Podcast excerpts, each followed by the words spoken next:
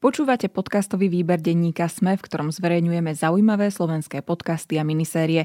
V nasledujúcich minútach budete počuť podcast Teplá vlna, ktorý vám bližšie predstaví život queer ľudí na Slovensku.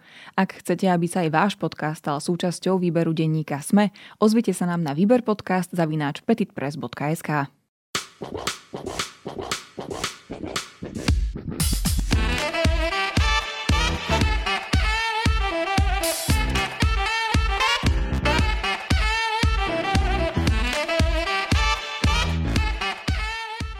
Pekný deň, milí priatelia a milé priateľky. Vítam vás pri ďalšom dieli Teplej vlny, v ktorom predstavujeme veľmi zaujímavých queer ľudí a queer osobností, ich príbehy a ich odvahu bojovať vlastne za svoj život, za svoje potreby a za svoju lásku, čo je podľa mňa v súčasnosti a v ťažkých podmienkach veľmi, veľmi dôležité.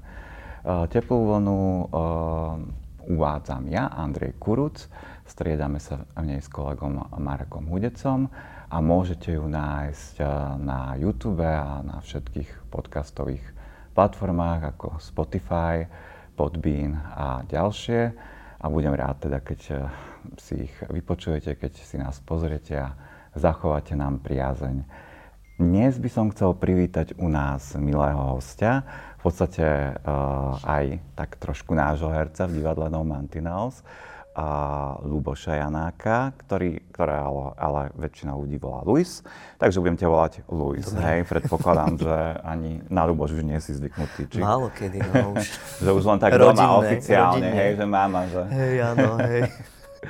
Takže Luboš vlastne vyštudoval hru na hoboj, venoval sa vlastne aj hudbe, píšeš autorskú hudbu, neskôr si študoval, vyštudoval aj babkohorectvo na Vysokej škole muzických umení a v podstate odtedy sa venuješ aj divadlu a rôznym formám, či už bábko, bábkovému divadlu, ale teda účinkuješ aj v činohernom divadle a rôznych performatívnych iniciatívach aktivitách, ako je kabaret, variete.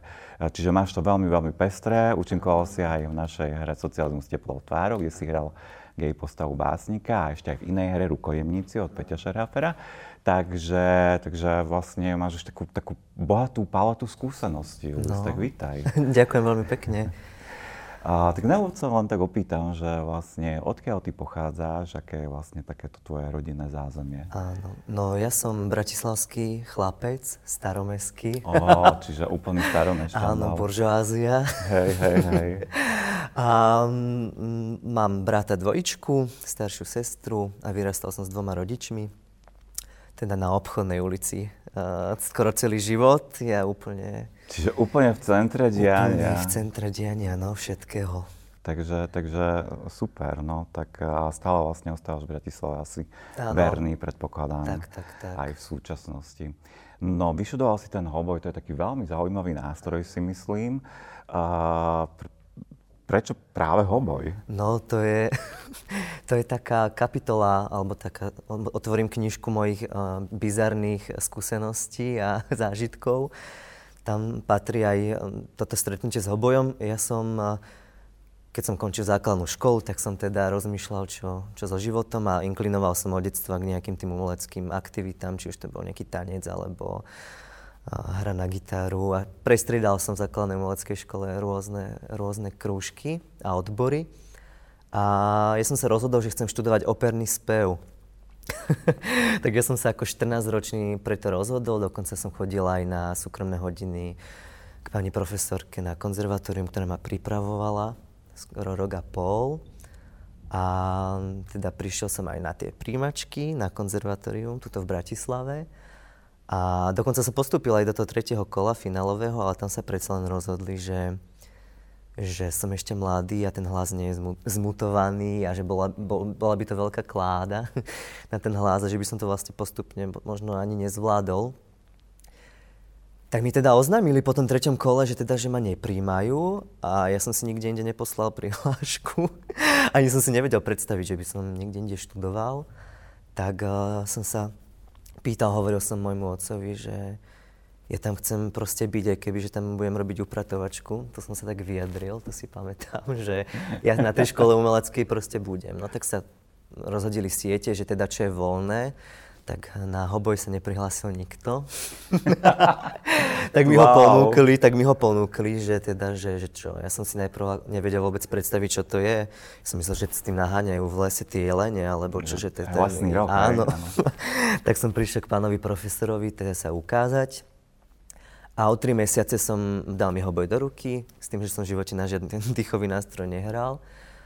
A že mám o tri mesiace prísť a že mám sa naučiť kohutík jaraby.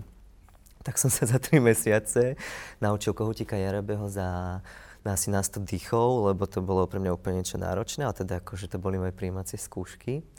A teda začal, začalo štúdium, ktoré bolo veľmi, veľmi náročné, pretože som musel vlastne dobehnúť celú tú základnú umeleckú školu, kedy sa tí ľudia už pripravujú na, ten, na to konzervatórium, na ten nástroj. Takže som denne mal rozpísaný plán, ktorý mi môj pán profesor e, napísal, kedy raňajkujem, kedy mám voľno, kedy cvičím. A dokonca mi aj volal v tých časoch, kedy cvičím, či cvičím. A mi raz mi zavolal, ja som necvičil. to mám. A normálne som musel zahrať do toho telefónu, že či teda hrám. Tak to bol veľký prúster a tak ma naučil teda nejakej disciplíne. Takže ja som musel za ten rok na konzervatórium vlastne dobehnúť a bola to veľká krásna skúsenosť, lebo som objavil ten instrumentálny svet, hudobná teória, všetky tieto veci. takže som vlastne zabrdol aj do tohto hudobného sveta a som za to veľmi vďačný dnes už. Hej, tak Takže, to bolo asi také náročné. Taká bolo, bolo. Bolo príprava, veľa hej, slz a veľa ľutovaní, ale, ale dnes už vlastne neľutujem vôbec. To je... Wow, tak to je super. A ešte si občas zahráš? Ešte si občas zahrám. Dokonca v niektorých inscenáciách aj v spomínanom kabarete som, Red Cat Kabaret som dostal príležitosť si zahrať na hoboj, dokonca ešte stále tam hrám v niektorých inscenáciách na hoboj. Takže, takže tak, už rekreačne, ale rád by som to kľudne, nebraním sa príležitostiam, keby boli nejaké ďalšie. Jasné, jasné, budem na to mysleť, že napíšem to do nejakej špeciálnej hry, hej, že ano, hoboj, ano. hobojista. Áno, dobre.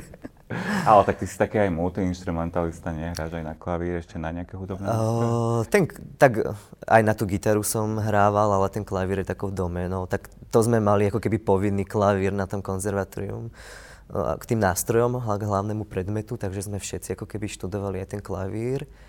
A mal som veľmi dobrú pani profesorku, ktorá ma rozmýšľala, roz, e, ma nutila rozmýšľať aj tak ako keby cez tú hudobnú teóriu a takéto veci. A vlastne tak postupne som sa dostal aj k tomu skladaniu tých skladieb. Že som vlastne začal rozmýšľať aj, aj takto a kompozične.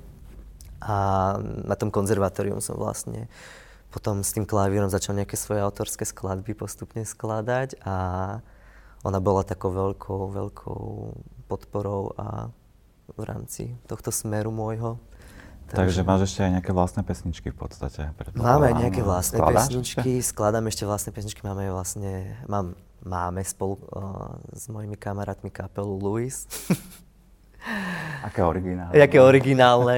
My sme sa veľmi dlho nevedeli zhodnúť na, na názve a teda oni furt stále tvrdili, že teda bude to v poriadku, keď, keď to bude teda, že, že budem ten líder a aj keď Hej, však je to najväčší hviezdny potenciál, tak si ťa prirodzene zvolili. Je to o všetkých, takže tak sa voláme a, a skladáme, hej, skladáme.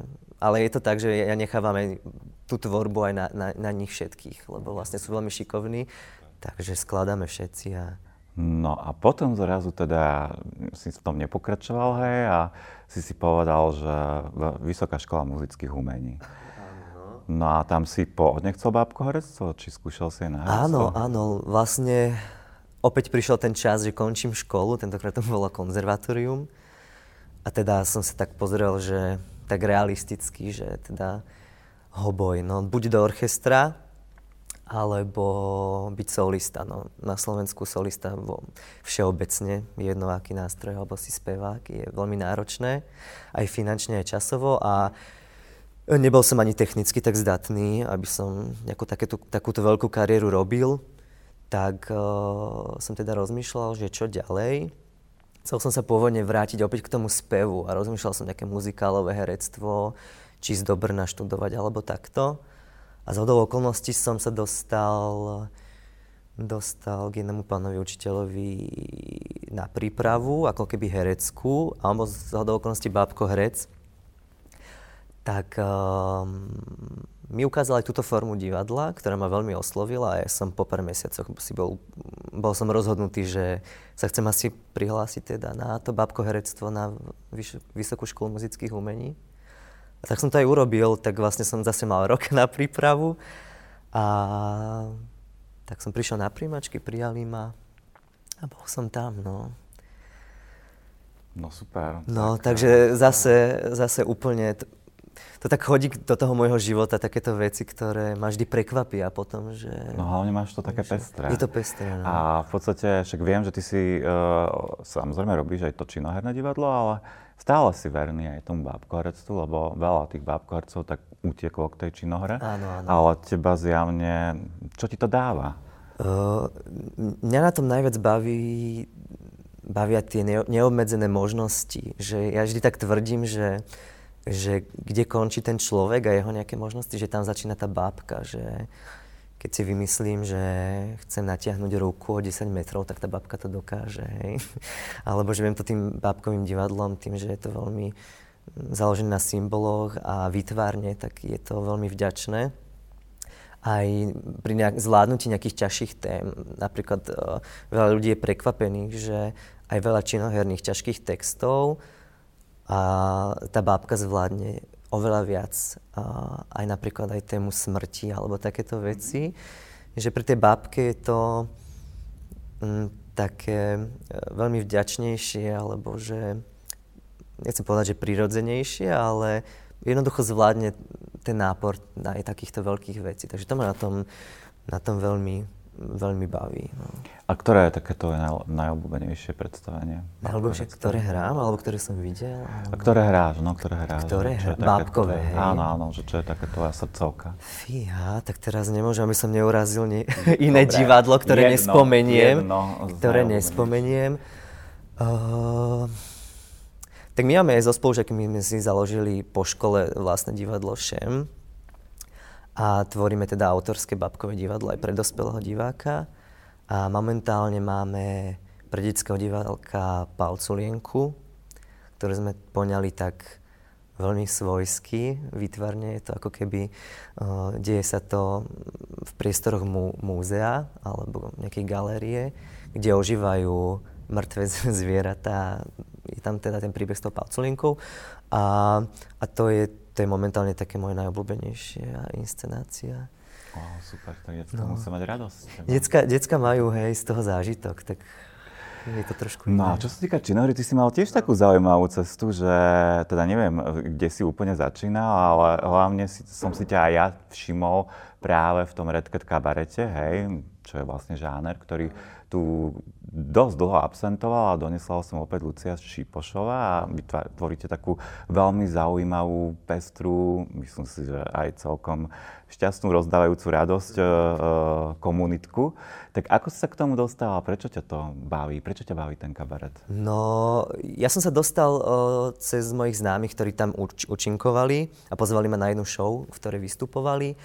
A som si tam teda sadol a zrovna som si vybral takú show, ktorá je dosť taká bizarná a taká najdivokejšia z tých všetkých. A mňa to veľmi dostalo.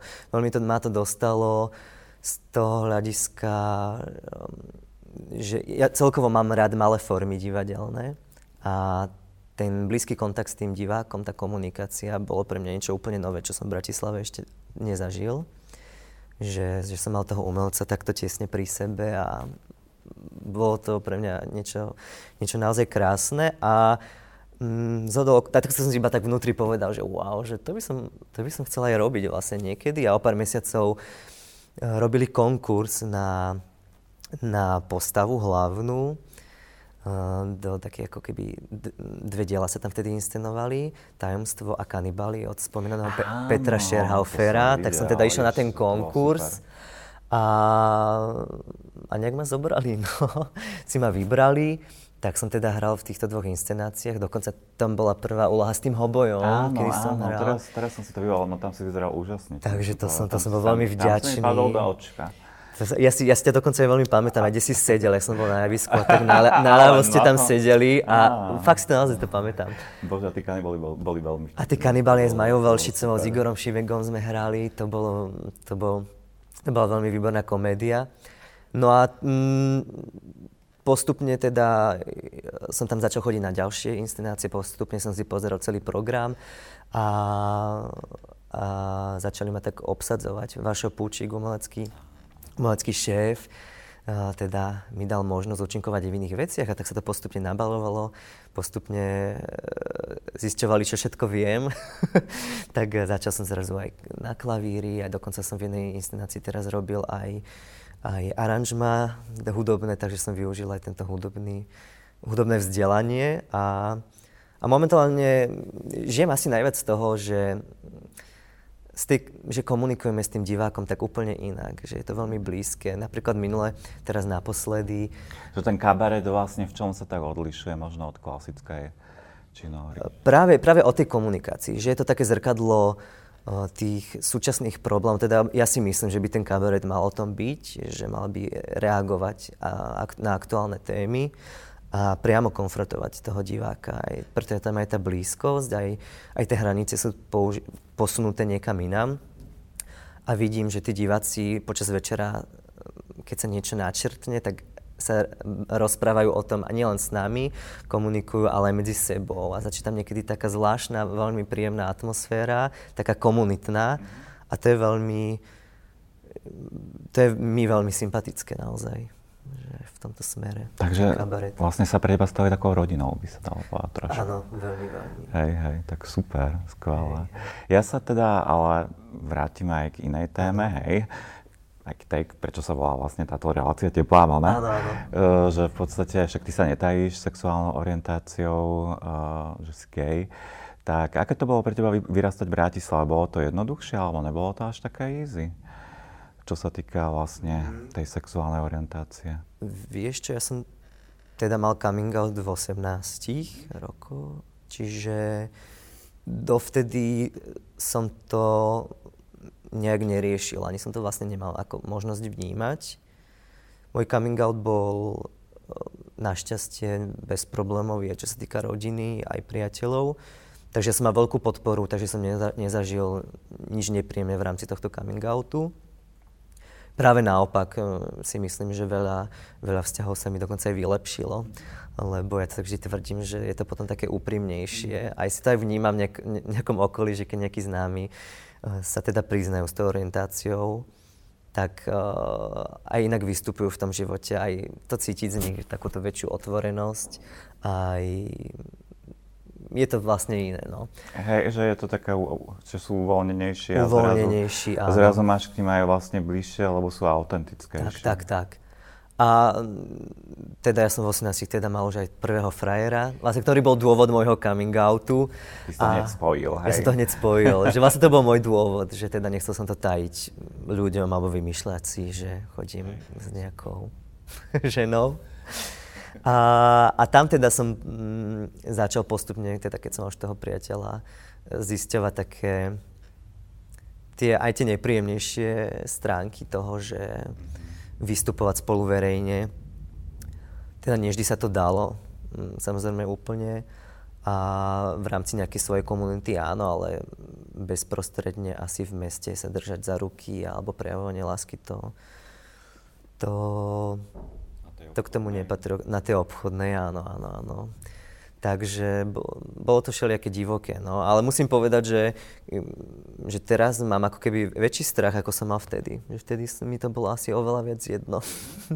Čo sa zmenilo? Sám neviem, sám neviem, že aj minule som tak rozmýšľal, že kebyže mám teraz coming out, tak aj z toho som asi viacej nervózny, ako keď som mal tých 18, že možno tak, že veľmi som túžil po tej slobode a možno som bol aj jemne tak naivný, si tak poviem, že, že som veľa vecí neriešil, mm-hmm. že som skôr bol, riešil tú lásku, že som bol veľmi zalúbený, tak to mňa tak akože mňa tak viedlo. A, ale čím som starší, tak tým si tak viac uvedomujem také tie, aj tie denné problémy, alebo ktoré, ktoré ako queer ľudia musíme, musíme znášať No nedávno si mal taký status dosť taký nahnevaný, status, že no. dosť, že už si nebudeš nekať, že čo sa stalo? Áno, áno, ten pred, pred pár týždňami áno, som si tak áno. povedal. Že niečo a... sa stalo na ulici, viem, že... Hej, nejaká... boli to pokriky, posmešky, no, klasika, že klasika, ktoré vlastne som zažil už niekoľkokrát. Mm. Dokonca ne, jedno bolo už aj tak na hranici nejakého fyzického útoku, kedy to bolo veľmi už nepríjemné v meste. A možno aj preto, že som si uvedomil tú realitu, ktorá to naozaj je, že, že, som, že sa možno viacej bojím tým pádom. A hneva ma to, hneva ma to, lebo ja si osobne nemyslím, že veľa ľudí sa tým oháňa, že, že, sa, že máme potrebu sa prezentovať a, a robiť si reklamu a všade je iba, to, iba tie dúhové vlajky a všade sme iba queer ľudia a potrebujeme si, si niečo dokazovať. Ale ja mám pocit, že, že práve tí, tí ostatní ľudia majú potrebu o nás veľmi hovoriť a o tej našej sexualite. A mňa to aj veľmi hnevá, lebo pre mňa je tá sexualita aj dosť osobná vec. Hovorím o nej, či už jedine v rámci nejakých svojich vystúpení alebo vo svojej komunite. Nepotrebujem teda o nej verejne rozprávať. A tiež neurážam uh, iných ľudí na ulici e, cez, cez ich sexualitu. To je pre mňa veľmi ako keby, a to ma hnevá na tom, že keby uh, toto, to, to, to ma vlastne najviac hnevá, no. Hm.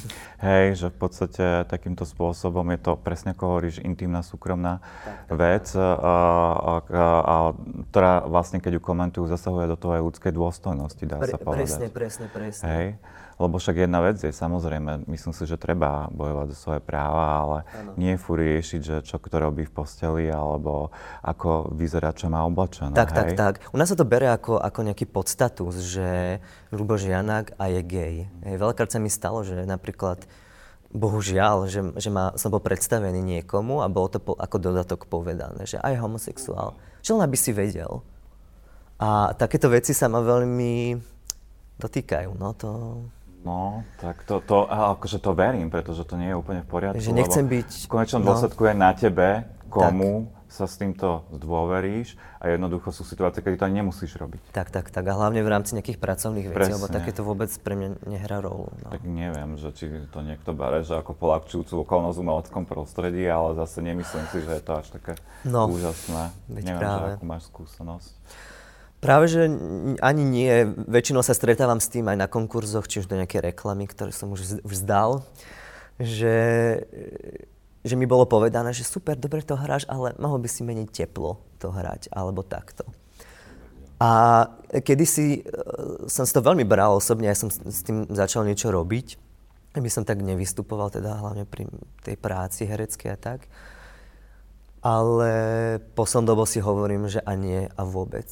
Vôbec to nebude meniť a preto som aj veľmi vďačný, že som mal niekoľko možností už aj v No Mantinels divadlo, divadle hrať uh, vyslovene gay postavy. Je to veľmi oslobodzujúce, že, po, že, že sa tvorí aj, aj pre takýchto ľudí táto tvorba, že majú možnosť hrať aj takéto autentické záležitosti, rozprávať o týchto problémoch.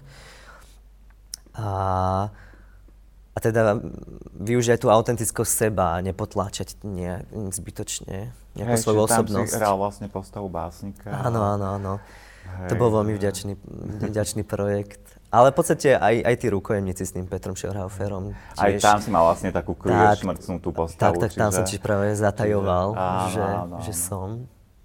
A v podstate uh, ten priestor, ktorý ti dáva ešte viac možno byť taký rozmanitejší aj v tom prejave, lebo však bavíme sa o takých tých mužsko, mužských stereotypoch, hej, že to či preteplany, feminíny a neviem čo. A, a teda vnímam, že využívaš aj také tie projekty, hej, kde môžeš byť proste aj namalovaný, aj femininnejší, proste, proste byť e, sám sebou, lebo predpokladám, že asi je to tiež tvoja súčasť. Áno, áno. A čo ti to teda dáva, alebo... Mm... O, tak ja sa hlavne vyžívam v rámci tohto umeleckého smeru, v rámci týchto, týchto, týchto rodových záležitostí, veľmi ma to baví, že v tom bežnom živote nemám tú potrebu hey, ale sa nejako tak, prejavovať. Ale niektorí napríklad by to neurobili ani v umeleckom smere a mám pocit, že to jasné, je niečo jasné. pre teba, kde si, kde, to, kde si to môžeš naplniť. Hej? Povedal som si, že, že prečo nie a fakt ten život je veľmi krátky a, a chcem robiť to, chcem aj sa obliekať a vystupovať tak, aby som bol šťastný. A a práve, že poslednou dobou, ako teda aj trošku otváram tie hranice v rámci tohto aj môjho vystupovania, teda aj tých kostýmov a si hovorím, že konečne, že konečne som to ja, že uh, a vlastne nie je to ani zámer nejaký, že, že veľa ľudí si myslí, že to je nejaká zbytočná extrovercia, alebo že proste mám potrebu e, pútať, alebo že je to proste moderné, to milujem tieto... Áno, tieto. moderný štýl. Ale vlastne je to vo mne, je to môj, môj štýl vyjadrovania sa a, a pre mňa e, ten rod e, je veľmi rozmanitá záležitosť. A...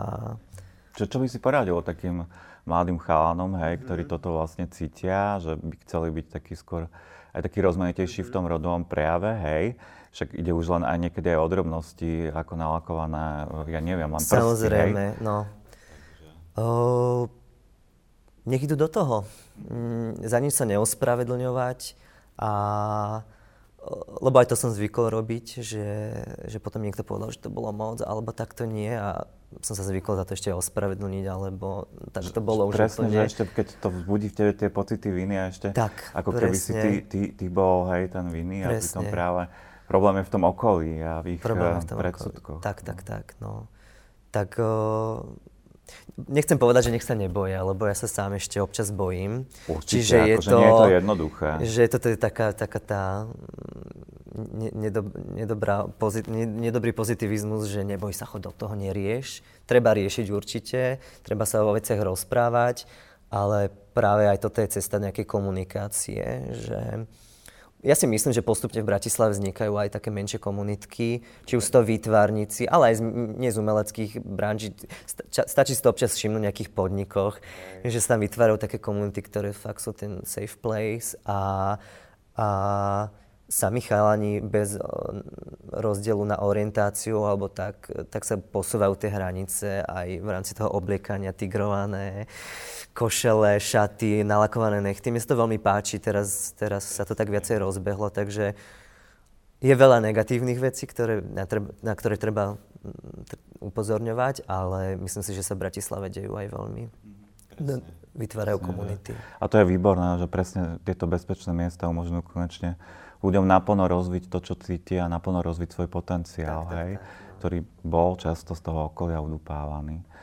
No tak a čo teda pripravuje? A ešte som sa vlastne ano. chcel opýtať na tú spoluprácu s Matiou, ano. s dj ktorá tu bude tiež u nás v Teplej vlne, že teda na čom spolu robíte? No, ja som sa dostal spolupráci s ňou, k spolupráci s ňou cez uh, moju známu Michelle Marvelos, ktorá s ňou vystupuje. Oni majú spolu taký projekt Drama Babes.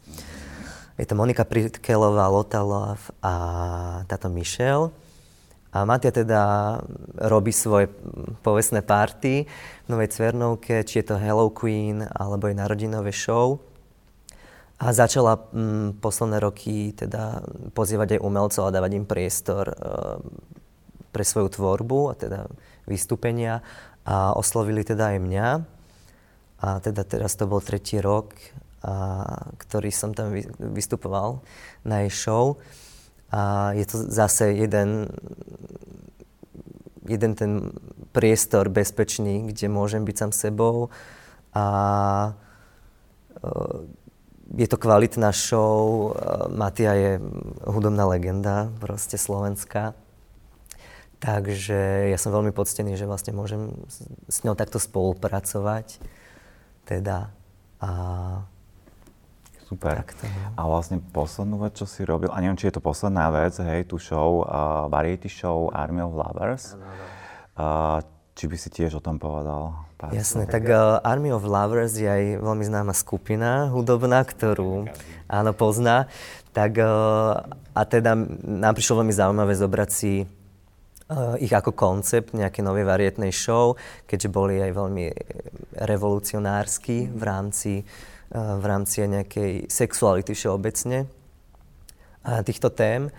A tak sme postavili na ich hudbe a a vizuále, lebo teda akože ten ich vizuál je legendárny, hey, ikonický. Ja tam presne sa hrali aj s tou rodovosťou, presne, rozmanitosťou, čiže to bolo... Tak nám prišlo zaujímavé urobiť takú renesanciu ich, tuto u nás v Malej Bratislave. A momentálne teda vystupujeme s touto show. Je tam moderný cirkus, burlesk.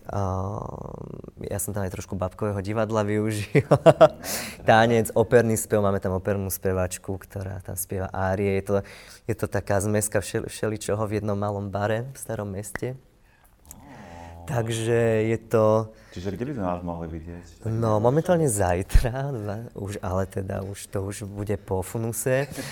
takže, ale vystupujeme v Andersen bare a na Rajskej, čiže, na Rajskej čiže treba sledovať vlastne vaše tak, tak, tak. stránky. Tiež veľmi príjemný safe, pla- safe place pre, pre našu komunitu, takže... Super, super, dobre.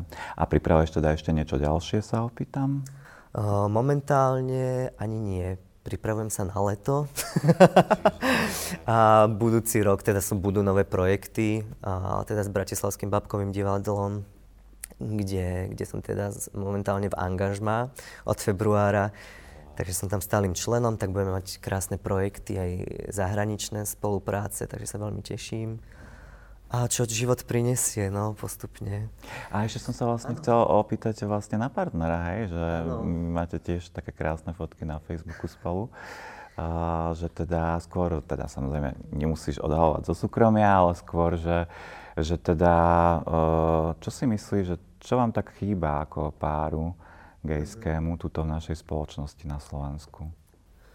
Mm, tak okrem samozrejme vecí aj takých tých právnych a politických, ktoré všetci určite vieme, o čo ide, tak o, takým základom je podľa mňa taká väčšia podpora na tej ulici.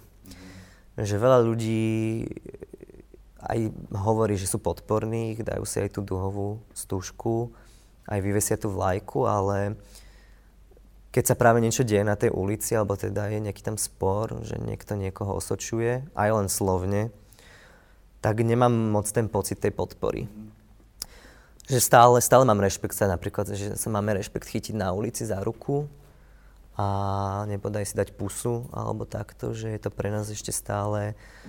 Aj sme sa o tom rozprávali, že je to vlastne o tej, o tej podpore na ulici, že taká, taká viacej hlasnejšia eh, by mohla byť eh, Rozumiem ti úplne, lebo aj z tých prieskumov stále vychádza, že až, že aj viac ako 77% má problém vôbec chytiť sa ľudí, tak, teda tak, párov na, na ulici a je to veľký problém. A tiež rozumiem tomu, čo hovoríš, že nestačí len verbálna deklarácia zo strany majoritných kamarátov a kamarátok alebo známych, ale treba vidieť občas aj tie činy, lebo milé je, že keď povedia, že akože ale však e, ja proti vám nič nemám, alebo čo len občas potrebujeme sa aj zastať a, a jednoducho už vôbec nie uh, kritizovať také veci ako, ja neviem, dúhové prajdy mm-hmm. alebo...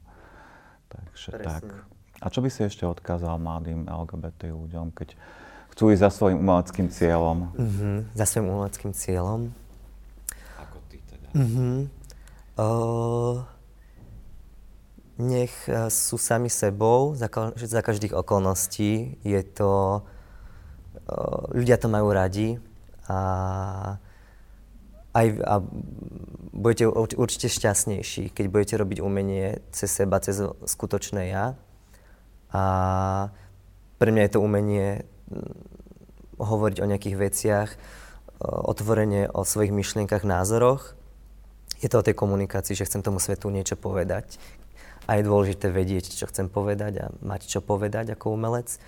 A je to veľmi dôležité aj v rámci tejto queer komunity. Mm-hmm. To umenie je fakt jedna z mála možností, ako, ako s ľuďmi, so širokou verejnosťou komunikovať o našich problémoch. Takže nech, nech viac si otvárajú ešte aj tieto témy, ak, ich, ak chcú samozrejme. A, a nech sú sami sebou. Je to, je to vďačné. Ja ti veľmi pekne ďakujem, a že ja, si prijal ja, pozvanie ďakujem. a verím, že sa stretneme ešte pri nejakých zaujímavých projektoch a, a zároveň ti držím palce v tvojich, hej. Ďakujem. Takže teším sa na to, ako budeš ďalej rásť. Takže ešte raz veľmi ďakujem za to, že si nás poctil svojou návštevou. A ja sa s vami, priatelia a priateľky, teraz rozlúčim. Ďakujem veľmi pekne, že ste nás počúvali alebo že ste nás sledovali. Moje meno je Andrej Kuruc a budem sa tešiť pri ďalšom dieli Teplej vlny. Mm, prajem pekný deň.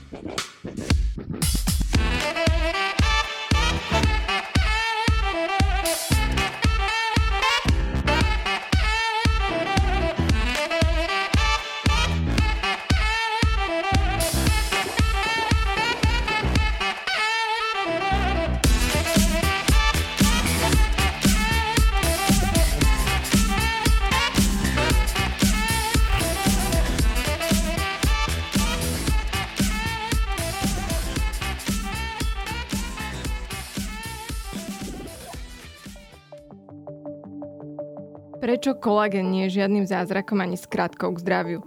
Prečo je dôležité očkovanie proti chrípke? A ako je to s vitamínmi a čo má imunita spoločné s črevnou mikroflórou? Ja som Denisa Koleničová a na všetky tieto otázky budeme hľadať odpovede v novom týždennom podcaste denníka Sme Vizita. Spolu s hostkami a hostiami sa budeme rozprávať o zdraví aj chorobách, o tom, čo funguje aj čo nefunguje, alebo kedy vám predajcovia liečivých zázrakov len obyčajne klamú. Podcast Vizita nájdete každý útorok vo vašich podcastových aplikáciách, ako aj na sme.sk.